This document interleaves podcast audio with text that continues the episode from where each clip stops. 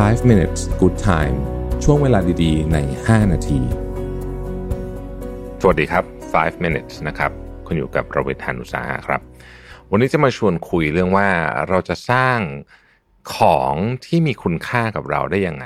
นะฮะไอของที่มีคุณค่าเนี่ยก็คือเช่นธุรกิจของเราเองนะครับรายได้อื่นๆนะครับเขียนหนังสือสักเล่มหนึ่งหรือจริงๆมันมีอะไรเยอะแยะเลยนะผมเพียงแค่พูดถึงอะไรที่มันใกล้ ๆ ตัวผมเท่านั้นเองนะฮะจริงๆมันอาจจะเป็นการ แต่งเพลงนะครับ หรือว่าการที่ได้ทำตามสิ่งที่เราอยากทำสักอย่างหนึ่งมีอะไรบางอย่างเป็นของตัวเราเองนะครับ ไม่ว่าของนั้นจะจับต้องได้หรือไม่ก็ตามเนี่ยคำถามคือเราจะสร้างของพวกนี้ ซึ่งหลายคนรู้สึกว่าเอ๊ะมันยากจังเนี่ยนะฮะได้ยังไงนะครับ วันนี้ผมจะมาชวนคุยแบบสบายๆนะฮะว่า เราจะสร้างของพวกนี้ได้ยังไง ผมอยากชวนคุยเริ่มต้นแบบนี้ก่อนว่า เราเนี่ยคุยกับตัวเองเยอะมาก หรือเอาพูดง่ายคือเราคิดอะไรอยู่ในหัวเนี่ยเยอะมากนะครับ มันวันหนึ่งเนี่ยเราคิด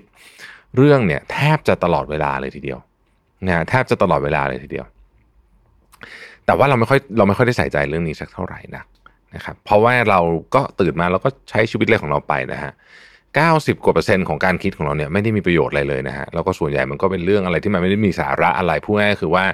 ไม่ได้พาคุณไปไหนอะวนๆอยู่ที่เดิมนะฮะอาจจะมีสัก 2%ที่มีประโยชน์ แล้วก็เอาไปใช้ทำอะไรต่อได้ ประเด็นคือทำยังไงจะให้การคิดของเราพวกนี้เนี่ยมันอยู่ในธีมที่ชัดเจนนะครับเพราะความเป็นจริงเรื่องหนึ่งของมนุษย์ก็คือว่าบางทีเนี่ยไอ้ที่ที่เราอยากไปเนี่ยเรายังไม่รู้ว่าเราอยากจะไปยังไง เพียงแต่ถ้าเกิดเรานึกถึงมันมากพอเนี่ยนะครับ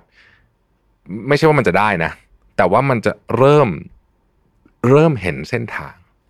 ตอนแรกไม่เห็น ตอนแรกอาจจะเห็นแต่แบบไกลๆ แต่พอเราคิดถึงมันเยอะๆเนี่ยเราจะเริ่มเห็นเส้นทาง เพราะฉะนั้นการที่เรามีธีมในหัวตัวเองอยู่เสมอว่า เราอยู่ตรงนี้เพื่ออะไรแล้วเราอยากจะทำอะไรนะครับ ยังไม่รู้นะว่าจะทำยังไงนะ แต่อยากจะทำอะไร ผมว่าเรื่องนี้สำคัญมาก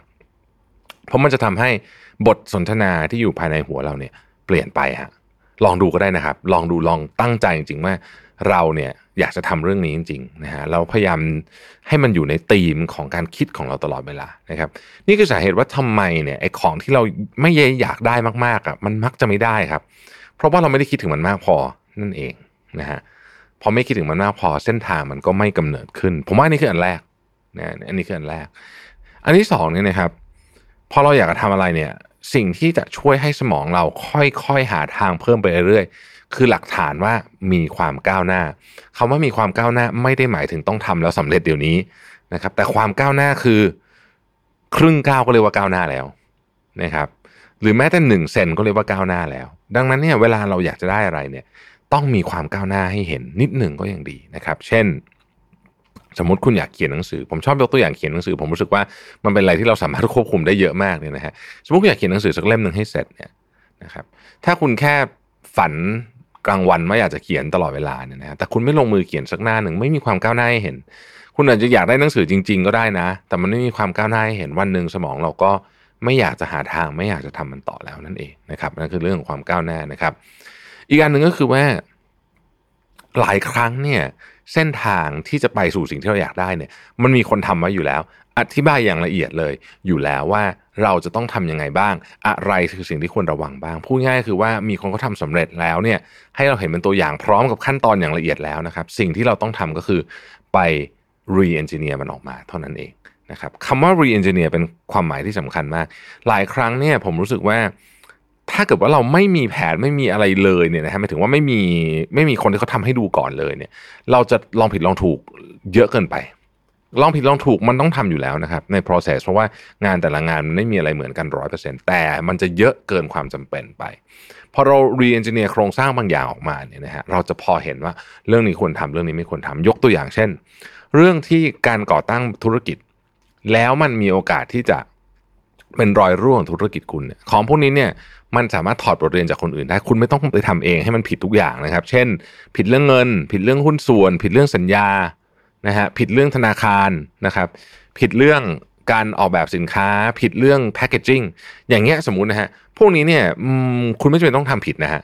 คือมันมีคนให้เรียนรู้จากบทเรียนอยู่แล้ว คุณอาจจะต้องไปทำผิดเรื่องอื่น ที่มันเป็นเป็นของคุณเองเช่น คุณอาจจะนำเสนอลูกค้ากลุ่มนี้คิดว่าอยากจะได้ลูกค้ากลุ่มนี้แต่ของจริงอาจจะไม่ใช่พวกนี้คุณอาจจะต้องเรียนรู้ด้วยตัวเอง แต่อย่างเรื่องสัญญาเรื่องกฎหมายอย่างเงี้ยหรือเรื่องการเงินบางอย่างเนี่ยมันไม่มีความจำเป็นเลยต้องไปลองผิดลองถูกไปซะทุกเรื่องนะครับเพราะบางเรื่องเนี่ยมันผมใช้คำว่า deadly นะคือ คือทำผิดแล้วอาจจะทำให้ธุรกิจหรืออะไรเนี่ยเจ๊งไปได้เลย เพราะฉะนั้นการ reverse engineer นะครับของบางอย่างกลับมาเนี่ยนะฮะคือมันก็คือจริงๆการก็คือการดูบทเรียนหรือว่าการถอดวิธีการออกมาว่า เนี่ยปลายทางมันเป็นอย่างเงี้ย เราจะถอดกระบวนการมาอย่างไงอะผมยกอีกกระบวนการหนึ่งในการ reverse engineer ที่เห็นชัดๆการเอาบริษัทเข้าตลาดหลักทรัพย์นะฮะอันเนี้ย reverse engineer ได้เลยเพราะว่ามันมีคนเอาบริษัทเข้าตลาดหลักทรัพย์สำเร็จไปแล้วหลายร้อยบริษัทนะเราก็มาดูว่าอะไรคือสิ่งที่ควรระวังอะไรคือหลุมพรางเรื่องนี้ที่เขาทำมาก่อนหน้านี้ที่เคยโดนไปเป็นไงแล้วถอดรหัสกลับมา นะครับนี่คือตัวอย่างที่ผมคิดว่าเราควรจะใช้ เพราะฉะนั้นการสร้างของเนี่ยไม่ได้ยากที่คิด แต่ก็ไม่ง่าย อย่างไรก็ดี ถ้าเราวางวิธีคิดในสมองเราถูกนะครับ กระบวนการถูกก็ไม่ได้ยากจนเกินไป ขอบคุณที่ติดตามนะครับแล้วพบกันใหม่พรุ่งนี้ สวัสดีครับ 5 minutes good time ช่วงเวลาดีๆ ใน 5 นาที